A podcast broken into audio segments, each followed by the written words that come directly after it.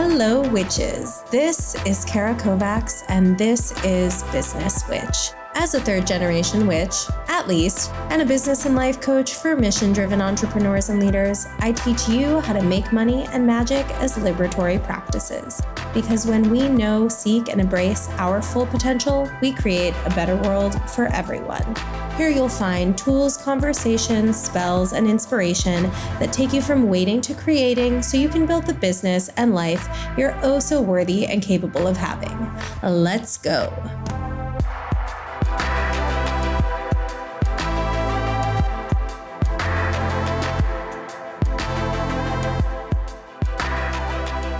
Hello, sweet friend. Before we dive into this week's episode content, I wanted to make sure that you had the best and most up to date information about how to become a more active participant in this community.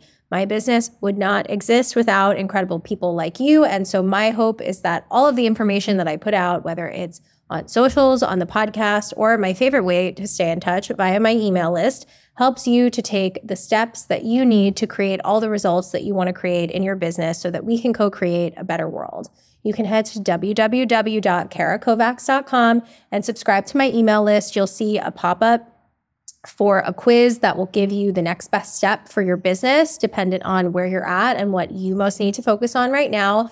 And there's also a whole library of free resources, a mini course that'll help you start thinking about your business like a business instead of your own personal existential crisis. And once you're subscribed, you'll get weekly love letters from me that I hope give you exactly what you need to take action in a way that feels mission driven, value aligned, and expansive for you. So make sure you're subscribed and stay in touch. I love being connected to you. Oh, witches, we are already laughing. So I think you are in for an experience today. It is my pleasure to welcome Louiza Doran, maybe more commonly known to you as her Instagram handle, according to Weeze. Hi, Weeze. Hi. How you doing today? That loaded question we're loving. I know. I was I was like, well, like 10 minutes ago before we started talking, I was like, woo, I'm you know, this is how I've been describing it. I feel like I am getting jumped by life. Like Murphy's Law. I just like don't know where it's coming from. But I, yeah. I'm sticking and moving. Like I'm doing good. I'm fighting back. But at actually like energetically and emotionally, like I know that found, sounds like so hostile, but like that really is what it feels like right now. But in this moment, I, I feel a lot better. You know, I actually recently did a Substack that said like the point of it was like community as a self. Mm. And so so right now I'm feeling good. We had our little moment. We started right like so I I'm just recorded an episode a couple days ago, which maybe I'll listen to because it'll be the one that was put out on New Year's Day, but about the necessity of laughter mm. in order to get through being jumped by life. Yes, yes. It's so important. It's so important. So yeah, so I'm feeling better now. Me too. I was also coming into this like ah. and then we talked about dogs. Yeah. Dogs are also a necessity of life. but yes, for the people who may not be familiar with your work, share a little bit about the work you do in the world. Yeah, so I I like to call myself a liberation educator and guide. I have a lot of feelings about the word coach, which I'm sure we can talk about, as well as the industry and all the other things. So I I say I'm a guide. Actually, the last line in my TED talk, which you know you were at, is that you know my whole ethos is that I hold the torch for liberation, as others find their own liberation. Mm. Right. And so I'm I, I feel like it's my divine purpose. So the work that I do is really rooted in not only cultural healing, but individual healing, generational healing, and not just healing from our traumas, but healing from the ways that we've all been socialized into maintaining systems of oppression, into, you know, our steadfast loyalty to these identities and what they mean and how, you know, how that, what that means for us to like engage with other people. And so, yeah, so my work is really from a sociological lens because my background my academic background is in sociology and behavioral science. So from a like truly a study of people right and the and our in the science of our behavior i really just work with people as they not only find their own liberation but through their own liberation become conduits and pathways for other people's liberation because i believe our liberation is all bound together and we liberate others by way of ours. Mm, thank you for that reminder. Yeah. And and for starting this conversation around the ways in which our liberation is connected. And I think that that, like, we could go micro or macro with that about how that's so true and why we engage in the kind of work we do, whatever it is that you, what verb or noun you want to use to call it, and how yeah. you practice it and what modality it is. That hopefully the point is to make people uh, more free or more connected or more aware, and that the impact of that is then global. Mm-hmm. But you mentioned a dissonance with the word coach, and I feel like that might just be a fun place to start because there was a footnote in that paragraph. Like, Let's do it. I'm laughing because people have really strong feelings about my feelings about the coaching industry and how I talk about coaching which is fine. People have really strong feelings about everything that I say and do, and I'm not for everybody, and that's okay. Yeah. I think that guiding and ushering people in transformational processes is a profound responsibility and gift that is sometimes divinely curated, ancestrally curated, and or can be, right, like taught, especially for people who have healing service community oriented hearts. And like with everything else in in society you know all of the isms so the capitalism and patriarchy and racism all the all the isms as i call them got its hands on something that is really a beautiful practice and a, and a beautiful cultural and community medicine and bastardized it mm-hmm. and took all of those beautiful parts that require you know integrity and community and humanity and really like a sacredness. And they're just like, mm, how do I do this for money? And how do I market the hell out of this so that it sounds really good? But I'm really not honoring the practice. I'm not honoring these people. I'm not honoring their humanity. And so, unfortunately, like with a lot of sacred things in our society, once people figured out how to monetize it, all of the worst parts of our society kind of like found their way in. And now the industry is doing a lot more harm to people than it is good. I have been um, doing some personal research lately on what makes a cult a cult. And as you read the like little like bullet points, it's like all shit that people do in coaching. I have the article actually. Open. I'm obsessed with cults. Will you send it to me? Yeah, I will totally send it with you. It's a C- or to you. It's a CBS News article yeah. that's how to identify cults: six tips from an expert. And this like internationally renowned cult expert. I'll just read like the first one. Yeah, yeah. Beware of any kind of pressure. The mm-hmm. probably the single most important advice I can give anyone is pressure to make a quick decision about becoming involved in an intensive kind of activity or mm-hmm. organization. Mm-hmm. what does that remind you of? Every discovery call, you like coaches are trained to be like, well, you have to make a decision now because if you don't, then whatever magical pretend like promotion I'm giving you goes out the window. And obviously, you don't love yourself enough. Like, oh my God, like, chill out. Yeah, that's why I'm giggling Oh my God, please. This is great. Okay. Be wary of any leader who proclaims him or herself as having a special insight that you not have. Mm-hmm. There's a very fine line between coaching and culting. I'm laughing because it's like terrifying. No, it is. Like, this is actually how, obviously, background in sociology, behavioral science, like I've always been fascinated by cults and any sort of indoctrination, cults, brainwashing, like what does it take and what kind of pressures, what kind of tactics can can people or a person exert on another person's nervous system, mind, belief systems to get them to like wholeheartedly believe things, right? And like follow somebody to the ends of the earth or even Stockholm syndrome. And so I've been fascinated by it. And so then obviously being coaching adjacent, right? Like, and seeing a lot of things, I'm like, oh, we don't talk about this enough. Like, a lot, a lot of your favorite coaches are actually employing cult tactics, and that's why you can't get out. Mm. Maybe another podcast. Well, I'll time. just read one more based on the can't get out because this is yeah. the one that made me feel really uncomfortable when I read it. Mm-hmm. A very important aspect of cult is the idea that if you leave, horrible things will happen to you. Mm-hmm.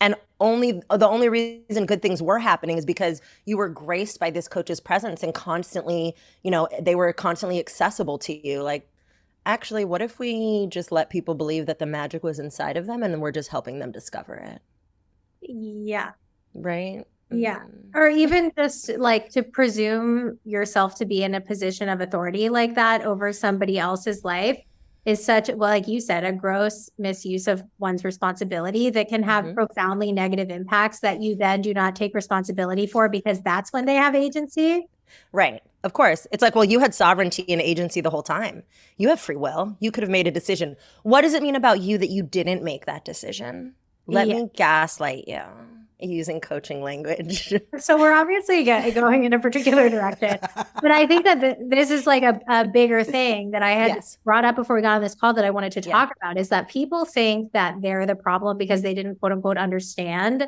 mm-hmm. the methodology. It's like, oh, this person is more successful than me. They have more Instagram followers than me. They mm-hmm. have more income in their bank account. They have mm-hmm. uh, more of a name and a platform. So they must be right and I must be wrong. And I just like didn't understand enough and if I can understand, even though inside of my own body, I feel like I'm acting out of congruence with my moral values, but that bad feeling that I'm having must be something that's wrong with me. Mm-hmm.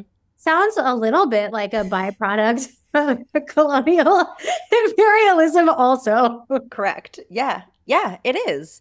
Right. I mean, think about think about even the way that we are taught to engage with our our learning systems and processes like whether it's you know whatever whether it's like a traditional schooling or trade school or whatever it is right we have a hierarchy set up that there is this notion of an expert that has been deemed an expert by some sort of quote unquote expert producing institution and and we have to inherently assume that everything that comes out of this person's mouth is like completely accurate, cannot be challenged, is flawless.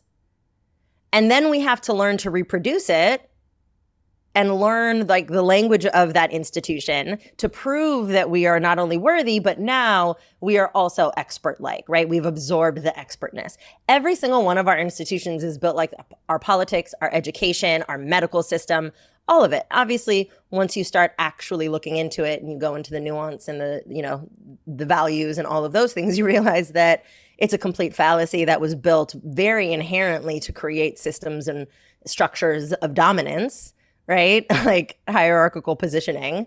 And then unfortunately, it uses a lot of tools I don't like to say like we throw like the word narcissist around a lot in 2023. Shout out to TikTok therapy. like I know that's like that's where it happened.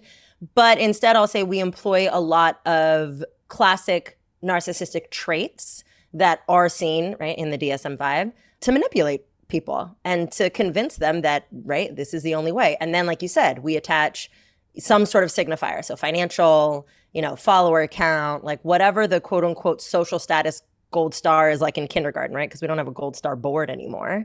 But we transform those gold stars into other things. And then it's like, oh, well, you didn't work hard enough. Mm. You didn't do it right. Mm. Right? And we see this play out. I mean, th- this is actually hitting on something, you know, really sad that happened just last night that I'm happy to use this platform to amplify. But I was mentioning to you before we got on this call that my friend works for the Iranian Diaspora Collective, and I'm going to kick myself for not remembering this woman's name last right now. But there was a woman executed last night. She was a child bride, and she killed her husband. Husband. And they executed her last night. And the way in which the the collective was attempting to save her life was to get as many people reposting about her story because then there is a negative PR association with the execution actually happening.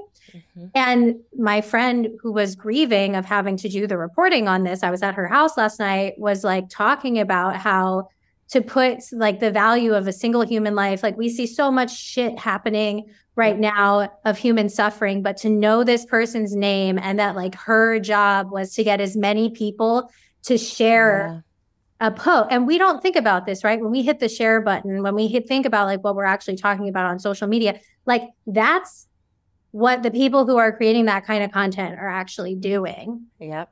and that the the ability to save somebody's life is connected somehow to how viral it got. Right. And again, because it's like, do we get a gold star or do we get a gold star taken away? Right. Like, where does that gold star sit? Right. In the plus or minus column. And to your point, that that is exactly what our society is built on.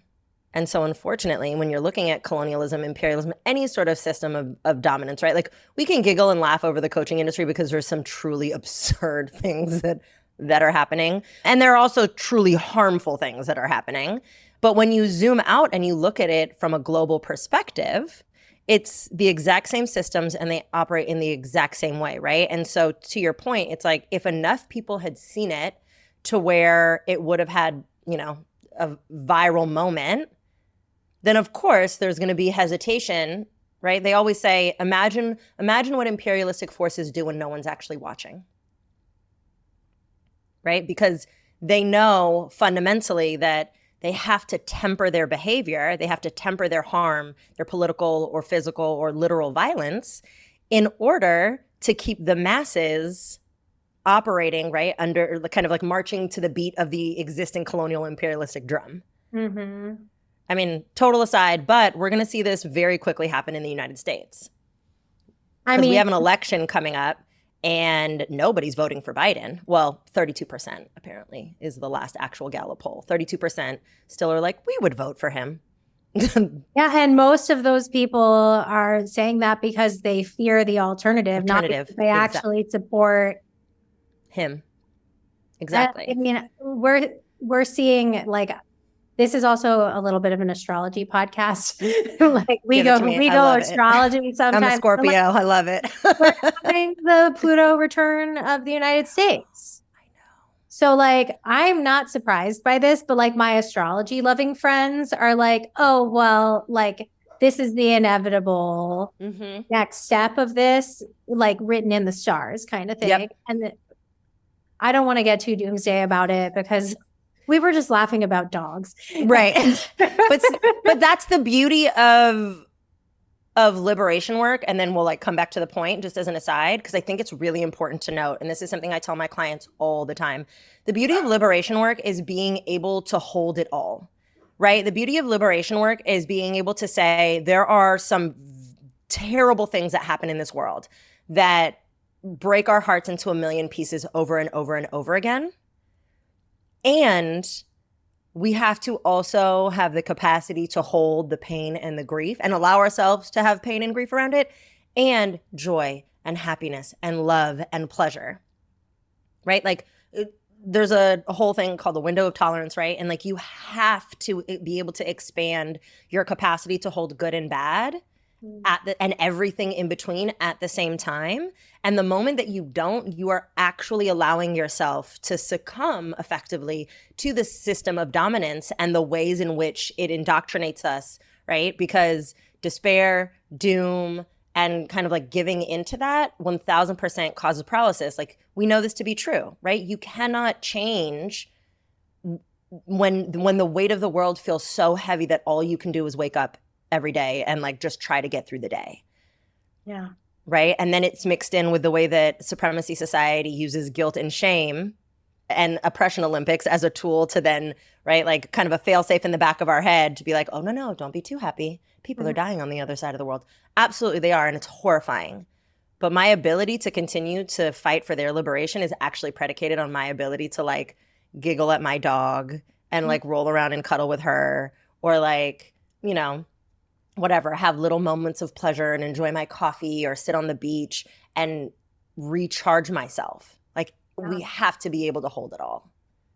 What I'm thinking about as you're saying this is how a lot of people buy into like the industry that is coaching under this illusion of the kind of sexiness of the six figure month and like work from Bali in your like maxi dress that was made at a sweat factory and like charge a lot of money to tell other people on the internet that they can do it too, as opposed mm-hmm. to like what we're talking about being not as quote unquote like sexy.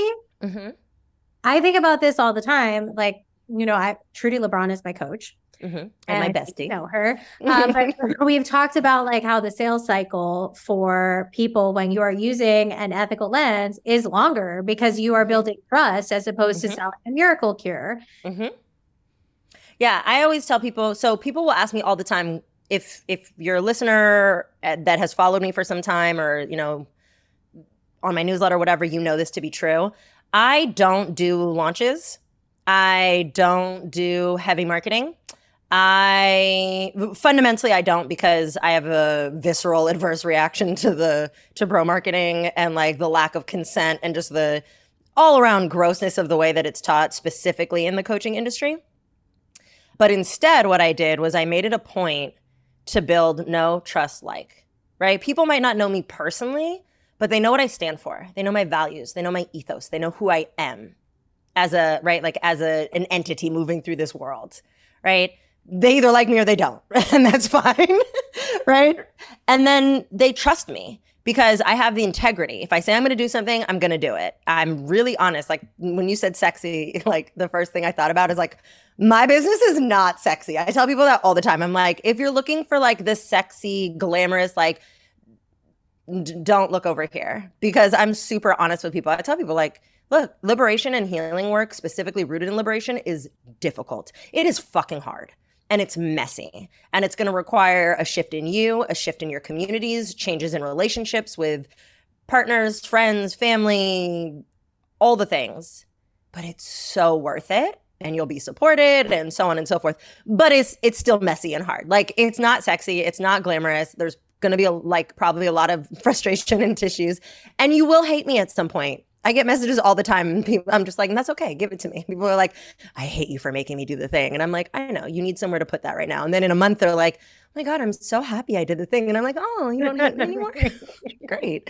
But yeah, you know, like I just I think that that also has to do with again the way that liberation and and non-colonial frameworks prioritize community and they prioritize people over profit Mhm. right and so when you're infusing that into just your life in general but specifically your business sure you might not have a six figure first year but i guarantee you in 10 years you're going to be consistently making the same amount of money or at least have a sustainable Yeah. non-exploitative like trend of upward growth because the people that you have worked with are your walking billboards Yeah. And like let's make that super macro. The reason that I I call myself a business coach is Mhm. because I want to help people construct the businesses like that that Mhm. and when they exist in the world like what's the difference in the global economy Mhm. like what's the difference in what kind of science research and political campaigns we're funding where is money going to humanitarian aid if Mhm. like people were focused on building businesses like that that's a longer game it's a much longer game than trying to make 250k the first year you get a certification and, and practice on a couple of people sometimes i'm like i'm in a spicy mood i'm like I love it. You know what? We we are channeling Aunt Wheezy. Aunt Wheezy, there's this Wheezy. Like we're just we're channeling all of it. I was telling Weeze before we came on. I she she's a little lady, little Virgo from Long Island, named Weezy. Oh, she's a Virgo too. she's Yeah. a Virgo. So am I. Mhm. Okay, But that, the that makes family's sense. only two Virgos. She put uh, ice cubes in her red wine. Oh, I love it. I'm sure people just like clutch their pearls at that, but I love it. Do your thing, Auntie. and it doesn't matter what restaurant it is. We've seen like everybody in concert together that was famous in the 70s. It's cute. Oh, I love that. That's awesome. But good. I think I think more people I mean obviously I'm I'm deeply biased because I have been on my own liberatory journey now for 10 plus years. And one of my first commitments was I like initially I had to create like a separate persona. And so people that have been following me for a long time know little scotch bonnet baby cuz I had to like you know kind of envision myself as the version that I wanted to be while I wasn't yet that version. And so I'd be like, okay, I have to say the thing. And I'm like, how would little Scotch bonnet baby say it? Like, because the Scotch bonnet pepper is one of the hottest peppers on the Scoville scale. So I was like, yeah, how would she say it? And that was really like how I stepped into just being like, I'm just gonna say it. Right. Mm-hmm. Because fundamentally underneath everything, my ethos is like, like a doctor, right? Like do no harm. Mm. Do no harm, honor people's humanity. We can disagree and still respect each other. And so if that's my baseline, then anything that I say is going to ruffle feathers.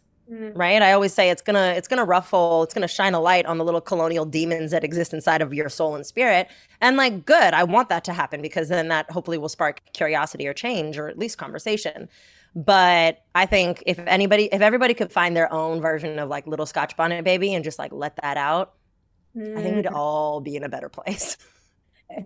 is making me want to ask you. So my therapist recently, I was like bitching about something, and she I said, you know, in coaching, we would figure out what to do about this, Monica. And she was like, I mean, if you wanted one thing you could do, I guess you could cultivate resilience. It's like, fucking Monica. but what I wanted to ask you when I heard you talk about this was cultivating the resilience to say the thing and then receive the outpouring of whatever what the monster is. Like I actually yeah. building resilience as a business owner, especially if you want to have impact that is not always going to be well received. Mm-hmm is a good thing to start to do. So tips on that. yeah. So the first thing is, and this is like the the hard part, is in order to build resilience, you first have to challenge the ways that you have been socialized and indoctrinated into the cycle of people pleasing and perfectionism that is required of us to play small in a society that is consistently looking to exploit us. Yeah, no big deal. and so, you know, regardless of of your your identities, right? There's there's this kind of like weird narrative that happens in liberatory work that it's like only folks socialized female have this work to do which is absolutely not true. We've all been socialized into a version of perfect, right? The perfect parent, the perfect child, the perfect employee, the perfect whatever, right? Like daughter, son, nibbling, sibling. Like we all have a version that we have been taught that is social plus like internal familial, right? Like we have those dynamics. So the first thing is to throw that out the window. Again, it, I'm like sound, making it sound like, oh, you just like hmm, get rid of it. It takes time, it takes guidance, right? Like it takes challenging a lot of things and building toolkits to be able to like calm your nervous system and and challenge those socializations and you know I call it building a, a colonial narrative that exists along I'm sorry, a decolonial narrative that exists alongside the colonial narrative that lives inside of all of us, right? That's that internal social voice that we have. So that's the first thing. Because the reality is that until you challenge that, then you will never be able to build resilience as as a person in general, but specifically as a business owner to the waves of critique, negative feedback, consumer complaints, or you know, fill in fill in the negative get, like blank, because the thing that's going to be playing in your head is one, what did I do wrong? What could I have done better? How did I mess this up? Are they going to hate me? Are they going to fire me? Is my whole business going to crumble? Am I never going to make another dollar? Maybe I'm a terrible coach. Oh, enter imposter syndrome, right? Like all of that begins to play. So the first step is really challenging that I call perfectionism and people pleasing two sides of the same colonial coin. So that's the first thing.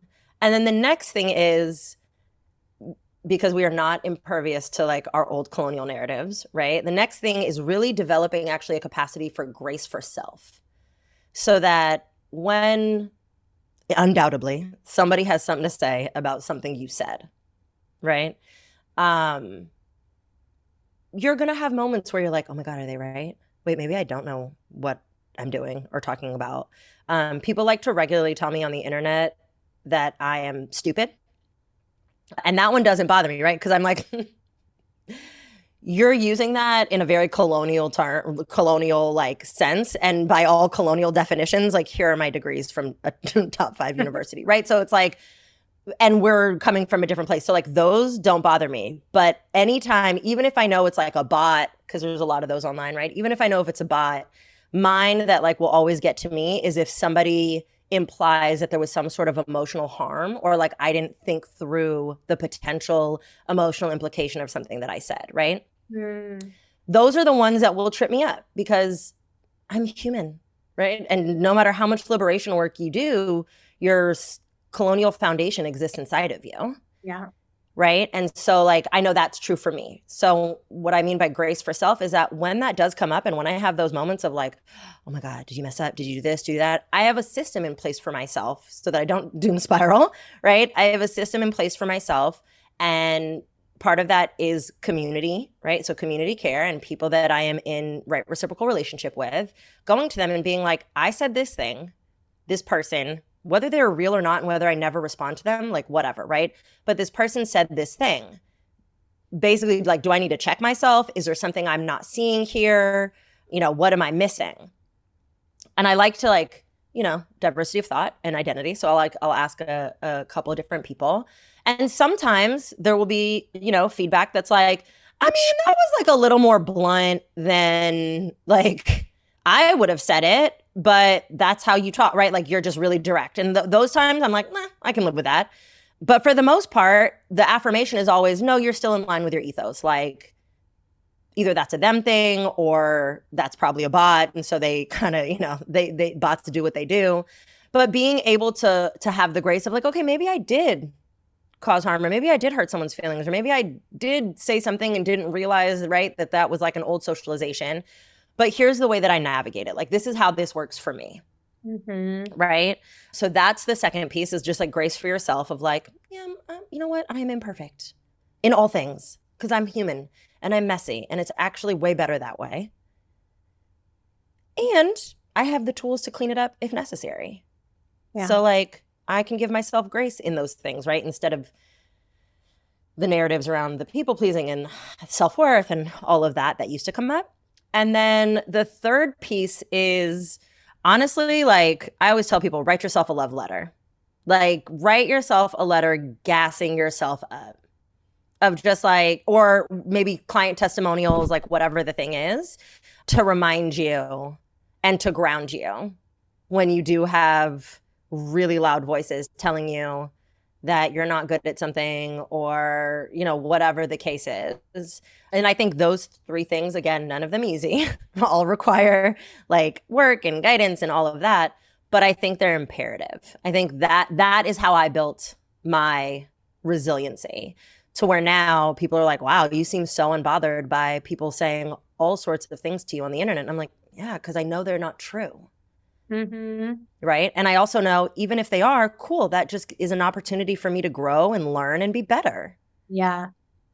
Yeah. And I, I appreciate your distinction between like, there are some things that don't hurt, and then there are some things that give pause. Mm-hmm. And being able to identify those things, I think, is really helpful for people as well. You know, my cousin sent me a message telling me I was a self hating Jew a couple days ago. And I was like, he told me that a post I had put about Free Palestine was going to be tokenized to, to like represent all Jewish people by the Free Palestine movement. And I was basically just like, fortunately for me, I know who I am. So if people do that, it won't bother me, was how I right. responded to him. And also, nice to hear from you for the first time in five years. Cool, cool, cool. How are you?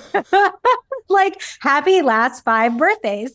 Right. but you know, and that versus like the impact that something that I said had on a client or a program participant. Right. Very different things. But I know that for people when they start out, a big thing that's even keeping them from sharing in the first place is the perceived impact of an imaginary troll that may or may not ever exist. Yeah specifically with social media and trolls, I will say this. I have gotten, and this is, I don't say this is like a badge of honor, but I give this contextually for, or I give this information contextually. I have gotten everything from incredibly wild and violent death threats to myself and my family down to like doxing. My phone number was leaked somehow and have had to take lots of like precautionary measures. And that's not the average experience, right? Because obviously, the work that I do, I'm very vocal about liberation and challenging all systems of dominance, and that tends to really anger people that benefit from them and are un- unrelenting on upholding them. To, you know, just the usual trolls that say wild things like, whatever, the thing that you said is going to be tokenized or like, shame on you, your grandparents would be roll. Fuck you, you don't know my grandparents. Like, in fact, you heard my TED talk if you knew my grandma. yes. Like, she's actually very proud of me. but, anyways, you know, and so I say that to say it can feel scary in the moment, sometimes literally scary, right? And other times just like nervous system activating. We're not going to deny that. Mm-hmm. And if you can always come back to your ethos, right? Like I said, my ethos is like people over profit, humanity first, do no harm, and clean it up if you do, even right, even if it's unintentional. Then you know that you have a liberated safety net always to fall back on, mm-hmm. which makes the trolls and the haters and the naysayers in your real life or online really irrelevant. Like they're non factors at that point. Yeah right? Because it's like, first of all, if you actually cared about me, if you knew me enough to care about me, then you would reach out, right? Like even even if he was concerned that you were a self-hating Jew and that you were going to be tokenized by the Free Palestine movement, like there's a different way to approach that with curiosity and care that would have led to a conversation where at the end he would have been like, "Oh, you're not a self-hating Jew. Like you just believe that people shouldn't be genocided. Got it, got it, got it. And occupied. Cool. Understood." You know what I mean? So it's like short of somebody actually coming at me with curiosity and care, I'm like, "You're so irrelevant." Like and then I release them because my the way that I look at it is like you woke up and you chose misery. Mm-hmm.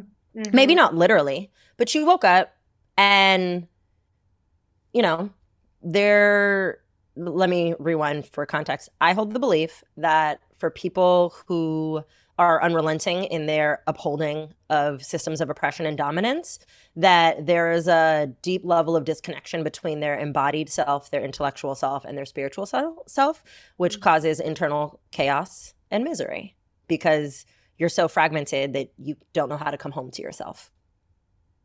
Ooh, you know what I was thinking when you were saying that is we were talking about how this work like isn't sexy because it requires discomfort and like digging into the ways in which we are also participating and upholding, etc. But like a liberated world is so much sexier yes than like the outcome and I also think this is also like what relational work is like, right? Like mm-hmm. I, I'm polyamorous. It was not sexy. Like figuring out how to do that was not yeah. sexy. It was like the most uncomfortable, difficult, cringe, like scary, not sexy thing ever. The embodied reality of being at home in my identity and experiencing yeah. this like new way of being. Yeah. The integrated version of it, much sexier than my dating life when I was in my 20s. Yeah. And also, I mean, I actually I talk to my friends that do this work that are also poly all the time. And we're like, I actually think that polyamory in any right like however you choose to practice it gets a bad rap because when it is proper properly and like done in the sacredness of the idea it is a reflection of liberation mm-hmm. right because it requires community care community consideration. It requires constant co-creation and co-consent. It requires constantly honoring everybody's humanity out like including your own right? Constant communication. I'm like Mm, yeah, that's why you know the I call them the normies, the relationship normies, are like, oh God, no, like this is terrible. This is the devil's work. I'm like, is it? Or are you just that afraid of liberation? Mm-hmm. And of the uncomfortable confrontation of deprogramming, uh-huh. like, what is the normative cultural structure like that is so threatening. It's so, so threatening. And it has to be. Yeah. Because how else do we keep everybody going to work mm-hmm. what you know, like like the ceasefire, the pa- the pause and ceasefire that happened over Thanksgiving. Yeah. Like interesting timing. right. like this is so much bigger, but it also is very much something that we can have an impact in. So if we were to make it macro for people as we wrap up today, Yeah. like, how can people decolonize their businesses in 2024? Like give them an action item. I know. I Okay. asked, it's like a, a, a micro question. I know. I'm like, mm, so I have a six month course intensive on decolonizing business because that's how long it takes just to get the intro level going. but I will say, kind of overarchingly, I think if anyone is starting to get curious about what it's like to lead a profitable, by your own definition, right? Not necessarily dollar bills, profitable decolonial business, the first question that I encourage everybody to ask themselves is if I were going to honor my humanity and the humanity of those that I am serving and infuse that into my practices, my marketing, and my policies, where would I begin to change things? I love that prompt. That's a great prompt. So I feel- the first thing. Sorry, go ahead. No, I was just gonna say that's like if, if I could like TLDR, like start there. No, that's a great homework assignment. And I feel like you've answered this so much already today, but it's the question I ask every guest. Okay. What's your why? Why do you do what you do? Yeah. So I'm going to shamelessly plug my TED Talk that is not out online yet because I think that is a, granted, it's 15 minutes, but it's a 15 minute synthesis of like the origin story, I think, of my why. I think I would be remiss not to explicitly say that I think it is ancestrally and divinely curated for me to be doing the work that I am in the way that I am doing it with the strength and resilience that I have to do it. And listen to the TED Talk, that'll make a lot more sense. So that's the first piece, right? Like I have to honor my lineage and my ancestors that have for hundreds and hundreds and hundreds of years have done liberation work and for their own liberation and the liberation of others for hundreds and hundreds of years. And then the second piece is that I by way of my own life's journey, hmm. I realized very young. I think my first direct action that I took like on my own, I was 13. So I realized very young that the way that we were existing as a society and as a collective just did not it just felt abysmal. Like again, for a lot of reasons in the way that I grew up in the literature and text that I was reading, I I understood that something was wrong. And I understood that we all have power. We all have power. We all have magic. We all have resilience. Like we all have what it takes to create and craft and to reimagine our world into something that honors everybody and to where we don't have to witness injustice in any kind of way and and feel hopeless or helpless. Hmm. So I figured that out pretty young.